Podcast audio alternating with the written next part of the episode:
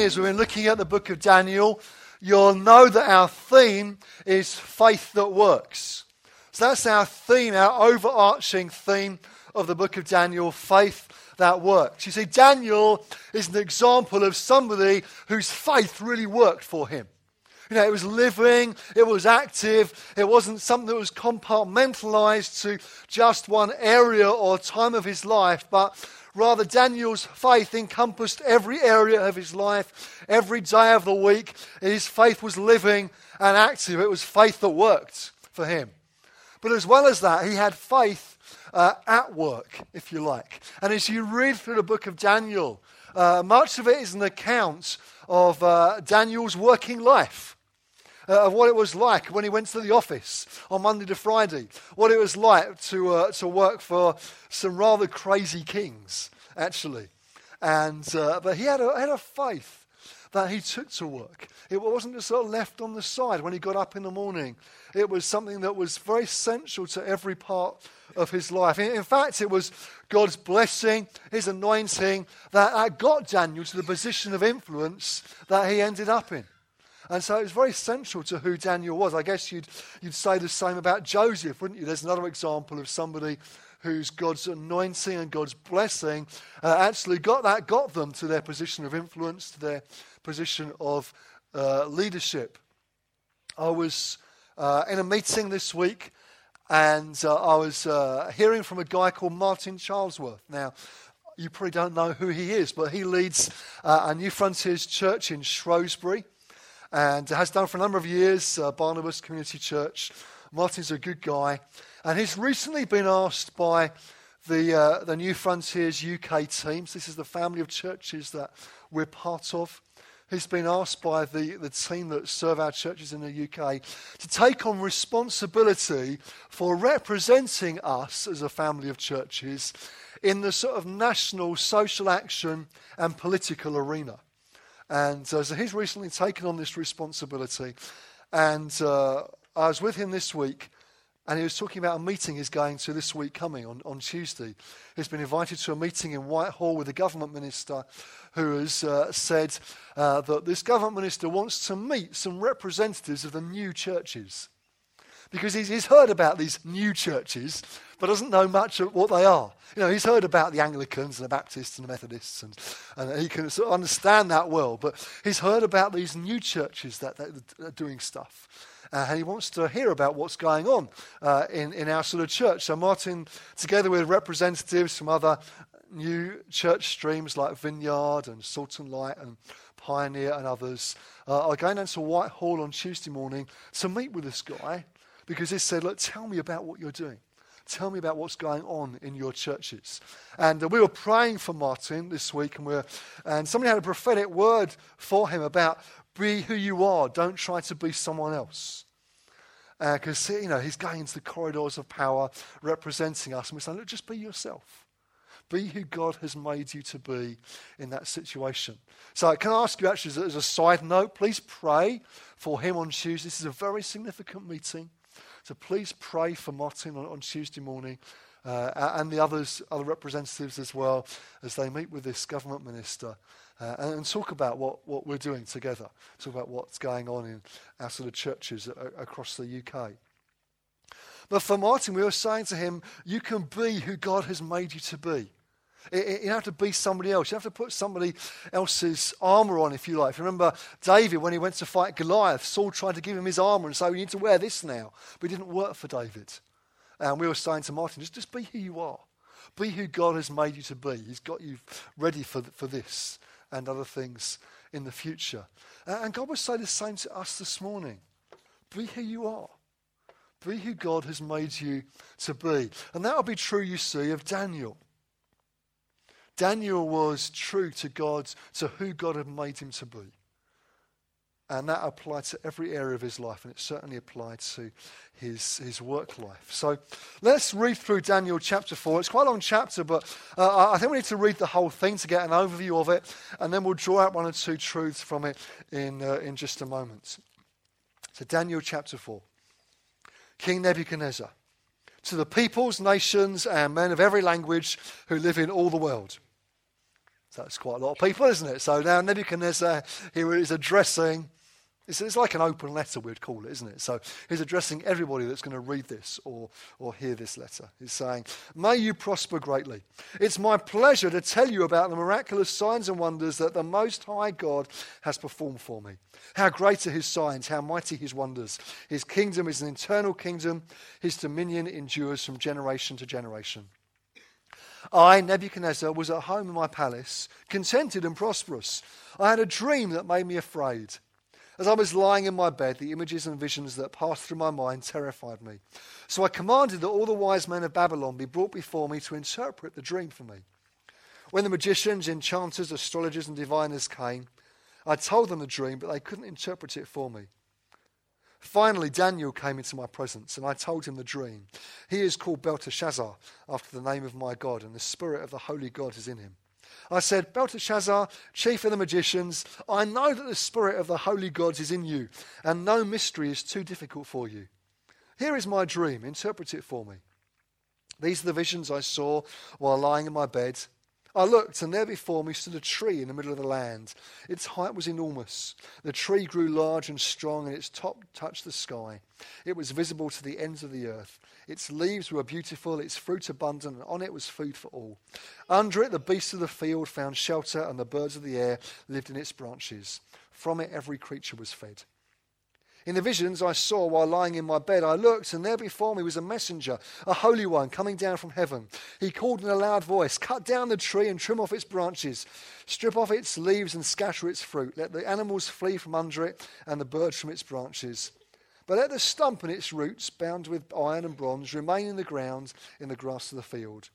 Let him be drenched with the dew of heaven, and let him live with the animals among the plants of the earth. Let his mind be changed from that of a man and let him be given the mind of an animal till seven times pass for him. The decision is announced by messengers. The holy ones declare the verdict so that the living may know that the Most High is sovereign over the kingdoms of men and gives them to anyone he wishes and sets, over, sets over them the lowliest of men. This is the dream that I, King Nebuchadnezzar, had. Now, Belteshazzar, tell me what it means, for none of the wise men in my kingdom can interpret it for me. But you can, because the spirit of the holy gods is in you. Then Daniel, also called Belteshazzar, was greatly perplexed for a time, and his thoughts terrified him. So the king said, Belteshazzar, do not let the dream or its meaning alarm you. He answered, My lord, if only the dream applied to your enemies and its meaning to your adversaries. Adversaries. The tree you saw, which grew large and strong, with its top touching the sky, visible to the whole earth, with beautiful leaves and abundant fruit, providing food for all, giving shelter to the beasts of the field, and having nestling places in its branches to the birds of the air. You, O king, are that tree. You have become great and strong. Your greatness has grown until it reaches the sky, and your dominion extends to distant parts of the earth. You, O king, saw a messenger, a holy one, coming down from heaven and saying, Cut down the tree and destroy it, but leave the stump bound with iron and bronze in the grass of the field, while its roots remain in the ground. Let him be drenched with the dew, of heaven. Let him live like the wild animals until seven times pass by for him. This is the interpretation, O king. This is the decree the Most High has issued against my Lord the King. You will be driven away from people and will live with the wild animals. You will eat grass like cattle and be drenched with the dew of heaven. Seven times will pass by for you until you acknowledge that the Most High is sovereign over the kingdoms of men and gives them to anyone he wishes. The command to leave the stump of the tree with its roots mean that your kingdom will be restored to you when you acknowledge that heaven rules. Therefore, O king, be pleased to accept my advice. Renounce your sins by doing what is right, and your wickedness by being kind to the oppressed. It may be then that your prosperity will continue. All this happened to King Nebuchadnezzar. Twelve months later, as the king was walking on the roof of the royal palace of Babylon, he said, Is not this the great Babylon I have built as the royal residence by my mighty power and for the glory of my majesty? Words were still on his lips when a voice came from heaven. This is what is decreed for you, King Nebuchadnezzar. Your royal authority has been taken from you. You will be driven away from people, and you will live with the wild animals. You will eat grass like cattle. Seven times will pass by for you until you acknowledge that the Most High is sovereign over the kingdoms of men and gives them to anyone he wishes. Immediately, what is said about Nebuchadnezzar was fulfilled. He was driven away from people and ate grass like cattle. His body was drenched with the dew of heaven until his hair grew like the feathers of an eagle and his nails like the claws of a bird. At the end of that time, I, Nebuchadnezzar, raised my eyes towards heaven, and my sanity was restored. Then I praised the Most High. I honoured and glorified him who lives forever. His dominion is an eternal dominion, his kingdom endures from generation to generation. All the peoples of the earth are regarded as nothing. He does as he pleases with the powers of heaven and the peoples of the earth. No one can hold back his hand or say to him, What have you done? At the same time that my sanity was restored, my honour and splendour were returned to me for the glory of my kingdom. My advisers and nobles sought me out, and I was restored to my throne and became even greater than before.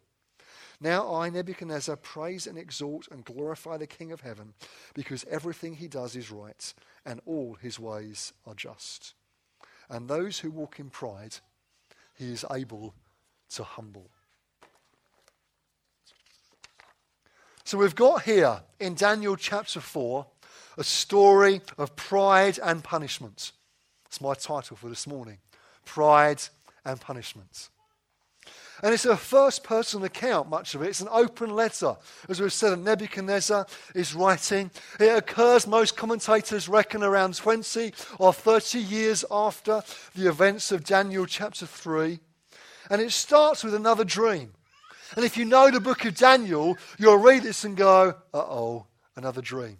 This is not going to be good. Because you'll remember the dream that Nebuchadnezzar had in Daniel chapter 2 and how that troubled him. Well, now, sometime later, he gets another dream, again from heaven.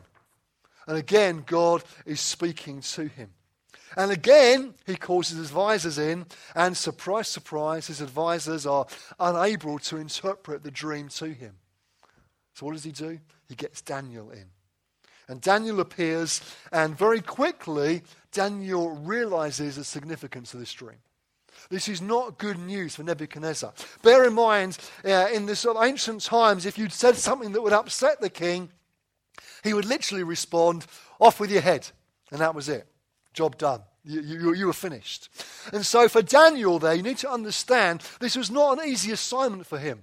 He was there before the king, about to tell the king that he was going to lose his mind for seven years. He was going to live like a wild animal. animal. This was not a good message for Nebuchadnezzar to hear. You can imagine when Daniel sort of standing there thinking, Oh, Lord, couldn't you have given him a good dream? Please, one of blessing, and you know. But he had to be faithful to what God had given him to do. And he was. He communicated very well what God was speaking to Nebuchadnezzar. And so we've got in Daniel 4 now Nebuchadnezzar's final appearance in Daniel. And it's him looking back, if you like, as what's happened to him. So this occurs now after the dream has been fulfilled after these seven years.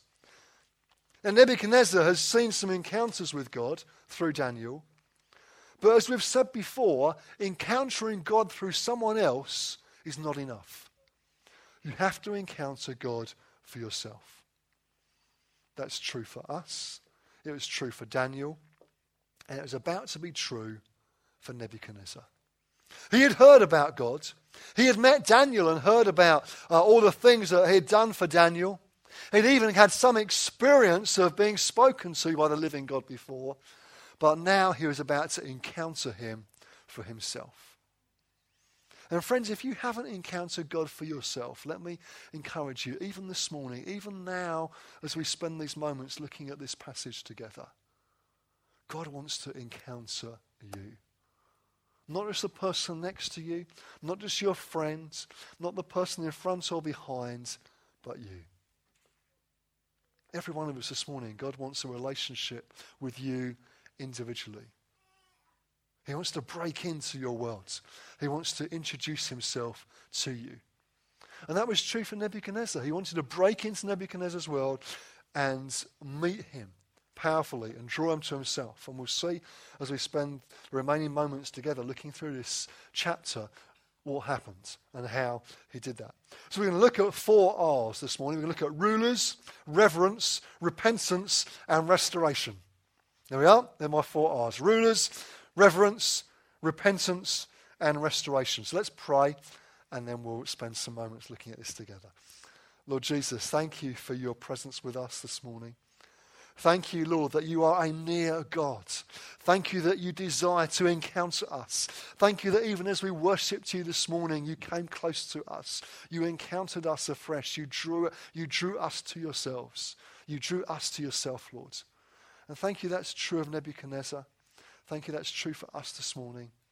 We pray as we spend these moments in this passage together that you would speak to us, O oh God. Speak to each of us individually. Speak to our heart. Draw us closer to you, we pray. In Jesus' name. Amen. Amen. Okay, so our first R is one of rulers then.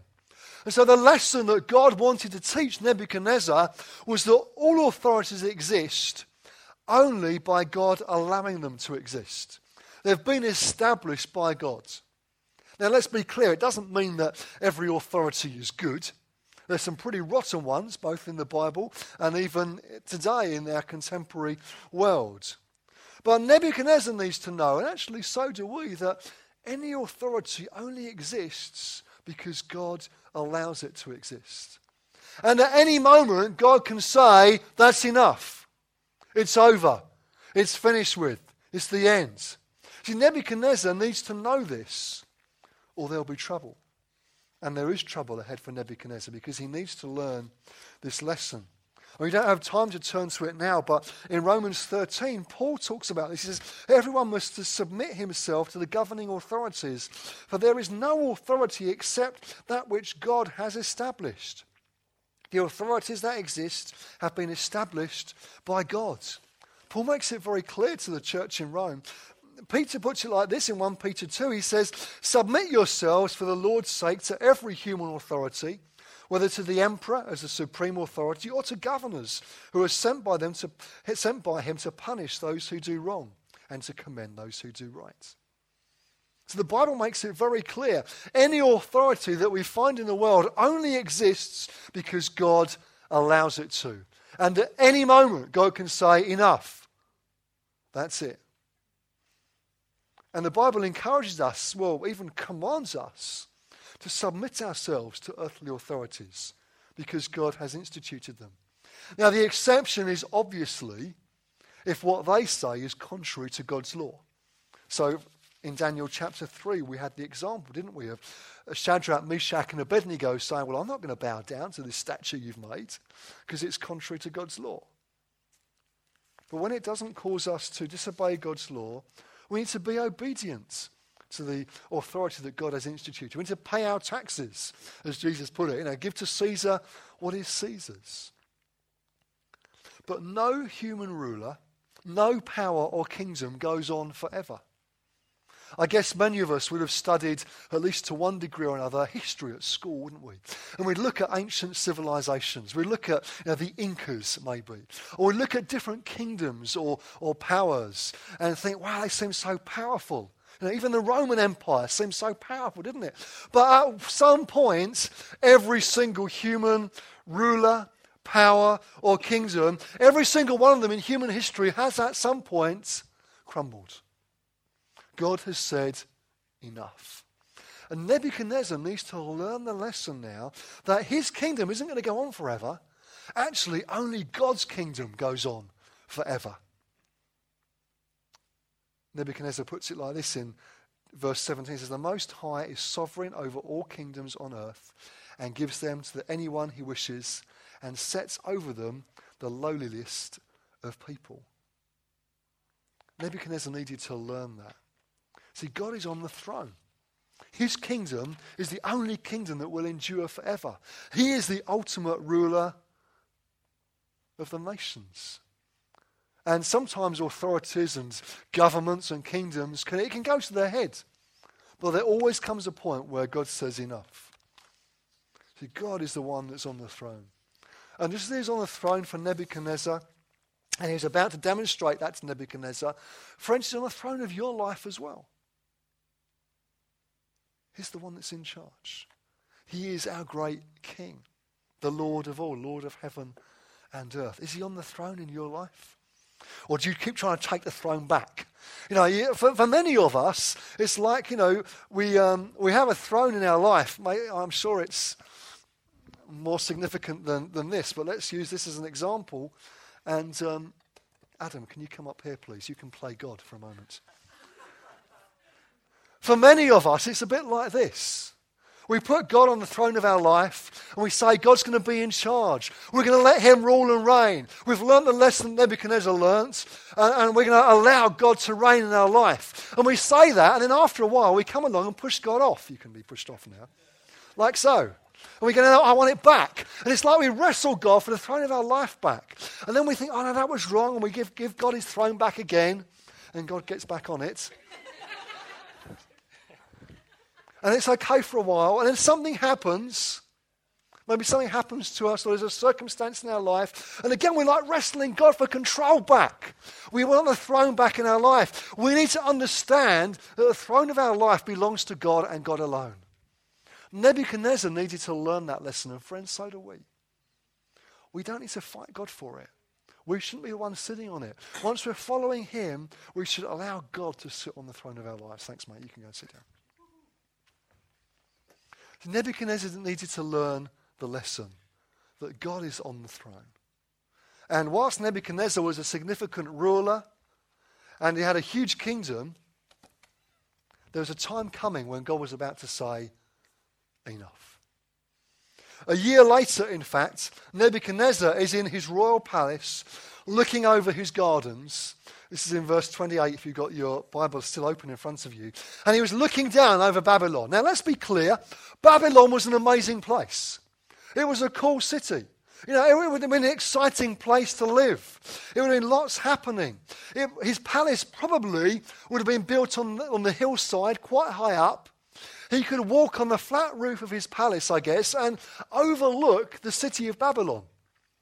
And bear in mind, Babylon had the Hanging Gardens one of the, uh, the seven, seven wonders of the ancient world, it would have been a tremendous view. One of the commentators says that Babylon would have been teeming with life, affluence everywhere, a bit like an ancient Las Vegas. That's what he says. But Nebuchadnezzar looks over this scene, and this is where it goes wrong for him. He looks over this scene, and his heart is filled with pride. And friends, that's dangerous. That is really dangerous. So, verse 28, what does he say? Let's, let's just re- recap it.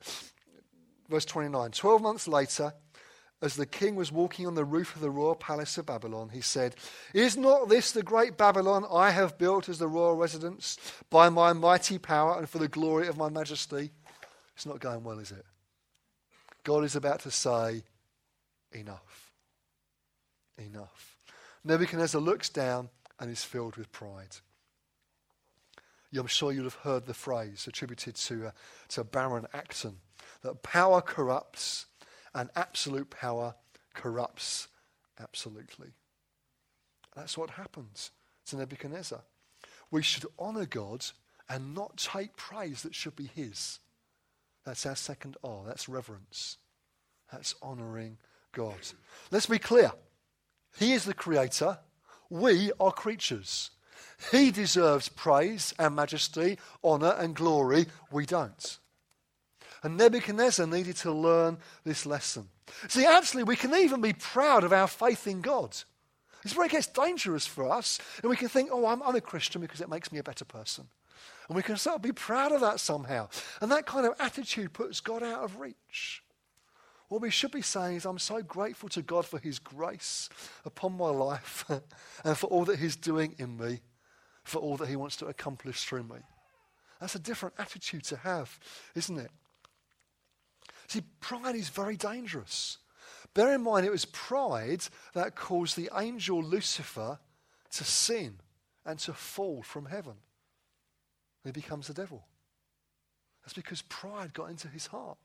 What the Bible tells us. Another example in the New Testament would be King Herod. In, uh, in, in, Acts chapter 12, you've got a, not a dissimilar situation, actually. So here's King Herod in Acts 12, 22. And uh, it says this it says that his, uh, Herod was speaking to, uh, to the people, delivering a public address. They shouted, This is the voice of a God, not of a man. And immediately, because Herod did not give praise to God, an angel of the Lord struck him down, and he was eaten by worms and died. That's not a good way to go, is it? Doesn't sound like fun. Now, maybe you're not like Lucifer. Least I hope you're not. I hope you're not like Nebuchadnezzar or Herod. But there's still a danger here, isn't there? There's a danger for us. We need to be giving God reverence, worship, adoration, putting Him on the throne of our life, if you like. See, we can, be, we can become like Nebuchadnezzar, particularly if our work has brought us some level of achievement. Maybe, maybe we've done well. Maybe we've done well in our studies, for example. Maybe you've done well at work. Maybe, maybe you know, you're proud of a particular situation in your life. You think, well, I've done well here. You know, I, have overcome some challenges, maybe. You know, I, I've got some things right. And we can become proud of what we've achieved. Actually, it's by the grace of God, isn't it? But we can let pride get into our hearts. You see, even we can be, become proud even of Christian ministry. We can become proud of what we've achieved. There's a danger there, friends. There's a danger. Pride is subtle. It creeps up on you. It's unexpected. You know, you never plan for it, but it's just waiting around the corner, waiting to capture your heart. Because Satan knows if he gets into your heart with pride, then he gets, he's got a lever. So let's, let's, let's watch out for this. Let's be careful. What's the solution? What's the antidote? Well, the solution is being humble. That's what the solution is. That's the antidote to pride. It's humility. 1 Peter 5 says this In the same way, you who are younger, submit yourselves to your elders. All of you clothe yourselves with humility towards one another, because God opposes the proud, but shows favour to the humble. Humble yourselves, therefore, under God's mighty hand, that he may lift you up in due time. Cast all your anxiety on him, because he cares for you. James put it like, puts it like this in James 4, verse 6. He says, But he gives us more grace. That's why Scripture says God opposes the proud, but shows favour to the humble. Both of those writers, both James and Peter, they quote from Proverbs 3, where it says, He mocks the proud, he mocks proud mockers, but shows favour to the humble and oppressed. Do you get the idea? Get the trend? You get what God is saying here? Are you humble? The danger is being proud of your humility. So don't, don't be proud of your humility to miss the point somewhat. But, you know, have you got a humble heart? Are you humble before God? How would you answer the question? How would your best friend or husband or wife answer the question about you? What might they say about you? We need to be aware that God is more than able to humble us. And back in Daniel, in verse 37, it says that everything he does is right and all his ways are just. He's talking of God. And those who walk in pride, he is able to humble. God is very able to humble us. So, my question is this Would you rather humble yourself or would you rather have God humble you? I want to suggest to you this morning a better deal might be that you humble yourself before God rather than God have to humble you. He will. If you don't do it yourself, that's what the Bible teaches us because it's dangerous. Pride gets into our hearts, it mars our relationship with God. God needs to deal with it. Much better that we spot it ourselves, that we walk in humility before God, in reverence before Him, and humble ourselves. And as we do that, He lifts us up because His grace is sufficient for us. So I want to encourage us this morning to humble ourselves before God. Now, God gives Nebuchadnezzar a year to repent. That's, that's not bad going, is it? He gives, God, he gives Nebuchadnezzar some significant time to repent. God gives Nebuchadnezzar a chance to change his ways. Having heard this dream, having heard the judgment, Nebuchadnezzar could have changed his heart. Daniel, in fact, hopes it, doesn't he? He, he urges Nebuchadnezzar to change and to repent, that, that God might not judge him like this. Now, it's typical of God to be slow to anger. God is slow to anger. It says in Psalm 103 the Lord is compassionate and gracious, slow to anger, abounding in love. Peter puts it like this in 2 Peter 3. He says, The Lord is not slow in keeping his promise, as some understand slowness. Instead, he is patient with you, not wanting anyone to perish, but everyone to come to repentance. See, God is patient. He does allow us time to repent. But let's be clear there will come a time for judgment. That time to repent doesn't go on forever. Don't think that God just puts it off, never to judge us. He is slow to anger. He does want everyone to come to himself. He, he does allow time to repent, but there comes a moment where God's righteousness means that he does not leave sin unpunished. And it does come a moment in time when God says, enough. So don't push it. Don't think you can play God off on this one. Because there comes a time when God says, enough. That's what happened with Nebuchadnezzar here. He spent seven years living like a wild animal, it seems, with his advisors, probably led by Daniel, uh, keeping his kingdom going, keeping his kingdom uh, in, in order while Nebuchadnezzar is at the hands of God. He's been judged by God and found wanting. And uh, the dream is fulfilled. He's sent away, given the mind of an animal. He lives like an animal for seven years. He loses the mind of a man. His, his fingernails grow, his hair grows. He loses the plot for seven years until he acknowledges the Lord Most High. And then God rest, rest, uh, returns his sanity to him. And Nebuchadnezzar was judged. And friends, so will we be. The Bible makes it clear. You and I will, be judged. So how will you fare? You know, Romans 14 puts it like this. Paul says, For we will all stand before God's judgment seat. It's written, As surely as I live, says the Lord, every knee will bow before me. Every tongue will acknowledge God. So then, each of us will give an account of ourselves to God.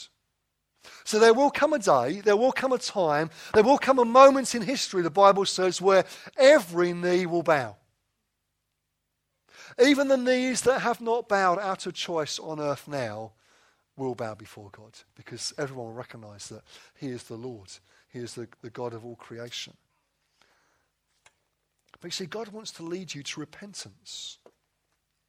But understand this there will be judgments.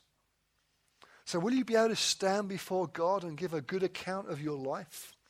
Have you, come have you kept all his commandments? Have you, you kept all his standards? You've been obedient to him? You know, how would you fare if that was how it was? Well, actually, we'll all have to stand before God and give an account.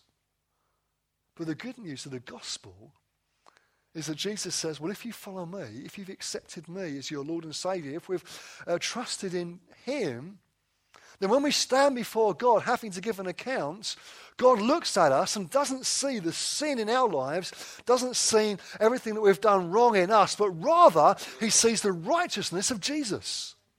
If, you are, if you've trusted in Jesus as your Savior, as your Lord, if you're following Him, if you've given your heart to Him, if you've said, Jesus, I want you to be Lord of my life, if you've put Him on the throne of your life, as we talked about just a moment ago, then what happens in that day of judgment is God looks at you, doesn't see your sin, but sees all the good things that Jesus has done.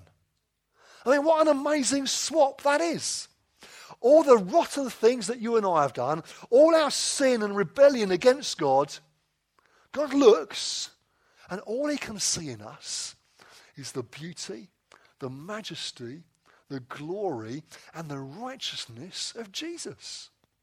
It's amazing, isn't it? That's the good news of the gospel. Now, you're still need to give an account of how you've led your life, you know, the things that God has given you to do, the gifts that He's put in you, how you've used those, how you've been faithful with those things. That won't affect your salvation, but the Bible talks about God giving rewards. He wants to reward you for faithfulness, for all that you've done. So you'll start to give an account for those things. But your salvation is secure if you trust in Jesus. If you haven't trusted in Jesus, it's not so good. Because the same standards apply. God says, Well, have you kept all my, you know, commands? Uh, have you followed me faithfully? And if you haven't trusted in Jesus, he looks at you and doesn't see the righteousness of Jesus. He sees everything you've done wrong.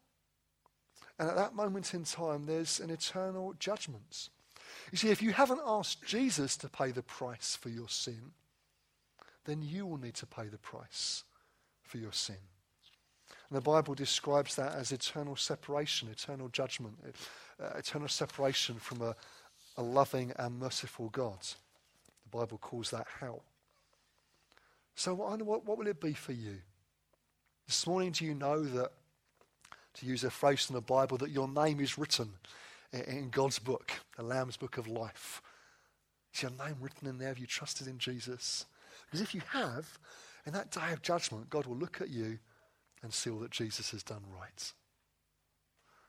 My hope for all of us, my hope for you all this morning is that you have done that. And you're walking in the good of it and remaining faithful to Jesus as you live for Him. But the final R before we finish is one of restoration. Restoration. On that final day, the judgment will be issued to those who haven't accepted Jesus as their Lord and Saviour. That will be an eternal judgment. However, whilst you're still living on this earth, whilst you still have breath in you, God wants you to follow Him. And He's giving you an opportunity, even this morning, to do so. That's God's mercy, allowing you time to repent. But as His children, He disciplines us. Nebuchadnezzar was disciplined, wasn't he? For seven years, he had to live like a wild animal until he acknowledged that the Lord was God. It wasn't that God was just punishing him, somehow meting out vengeance on him, but rather God was disciplining him in order that he might follow him. That's what was going on. Revelation 3:19 uh, Jesus says those whom I love I rebuke and discipline. So be earnest and repent. Hebrews 12 talks about a similar thing. So God, God disciplines us. As his children, he disciplines us. Those of, you, those of us who are parents, we discipline our kids, don't we? Because we want them to, to grow up in, in a right way. It's not that we somehow enjoy meting out a punishment, but we, we know that discipline for them is good and right and what they need, actually, in order to grow up in, in a right way. And God knows that that's what we need as well. Nebuchadnezzar needed to learn that there's only one true God. The ancient world had many gods. Actually, it's not too dissimilar from today. Nebuchadnezzar needed to learn there's only one true God. I wonder, what do you need to learn this morning? What might God be teaching you, maybe even now? One of the commentaries describes this passage in Daniel chapter 4. It summarizes it this it says, learning the hard way. Nebuchadnezzar had to learn the hard way. What about you? What lessons do you need to learn?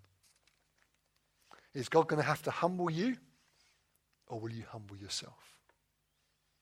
What's the antidote to pride? Well, we've said it already. It's reverence, it's humility, and it's worship. See, worship isn't just about the singing of songs, it's about putting God on the throne of your life. I want to encourage us to do that this morning. Perhaps the band could come up, please, as we, we close. Put God on the throne of your life. Make God first in your life. That's a lesson that Nebuchadnezzar needed to learn. He needed to learn that God wanted to be number one in his life. And that was the right place for God to be because He's the Creator and we're His creatures. But God also knows that that's the best for us because He knows that if He's on the throne of our lives, if we're putting Him first, He knows that's the best position for us to be in as well. So it's not that we serve some sort of egotistical God who just wants that for His pleasure, but rather He knows that that's best for us. If you're a parent, you know what's best for your children. Sometimes they'll disagree with you. They might argue with it. They might not think they need to go to bed right now. But you know that they do. And friends, it's the same with us and God. God knows what is best for us. And somehow, he, sometimes He needs to discipline us to teach us that. Well, let's make sure we put God on the throne of our life. Let's put Him first. Let's stand together, we'll pray, and uh, then we'll sing in just a moment. But can we stand? I'm going to pray as we close.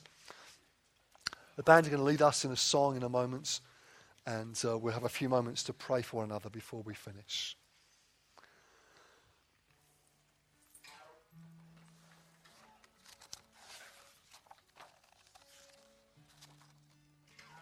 Father, thank you for this account we have in Daniel 4 here.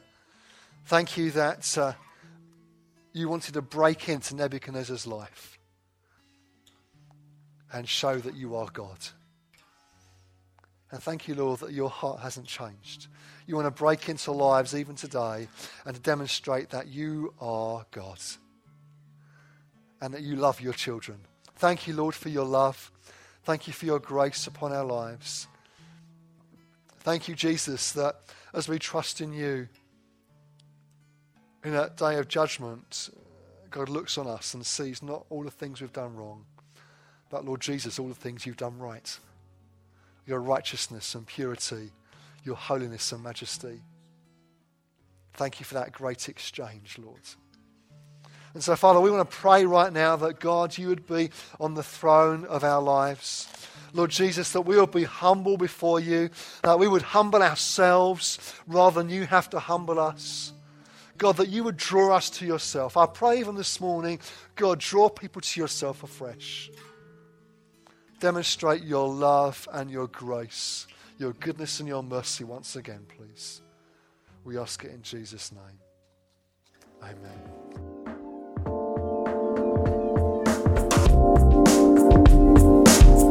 Thank you. Thanks for listening to this Jubilee Church podcast. Feel free to check out our website at www.jubilee.org.uk or come along on any Sunday morning.